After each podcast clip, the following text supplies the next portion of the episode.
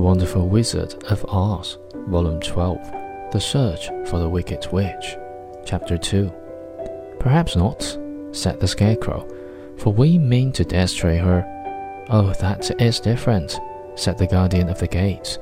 No one has ever destroyed her before, so I naturally thought she would make slaves of you, as she has of the rest. But take care, for she is wicked and fierce, and may not allow you to destroy her.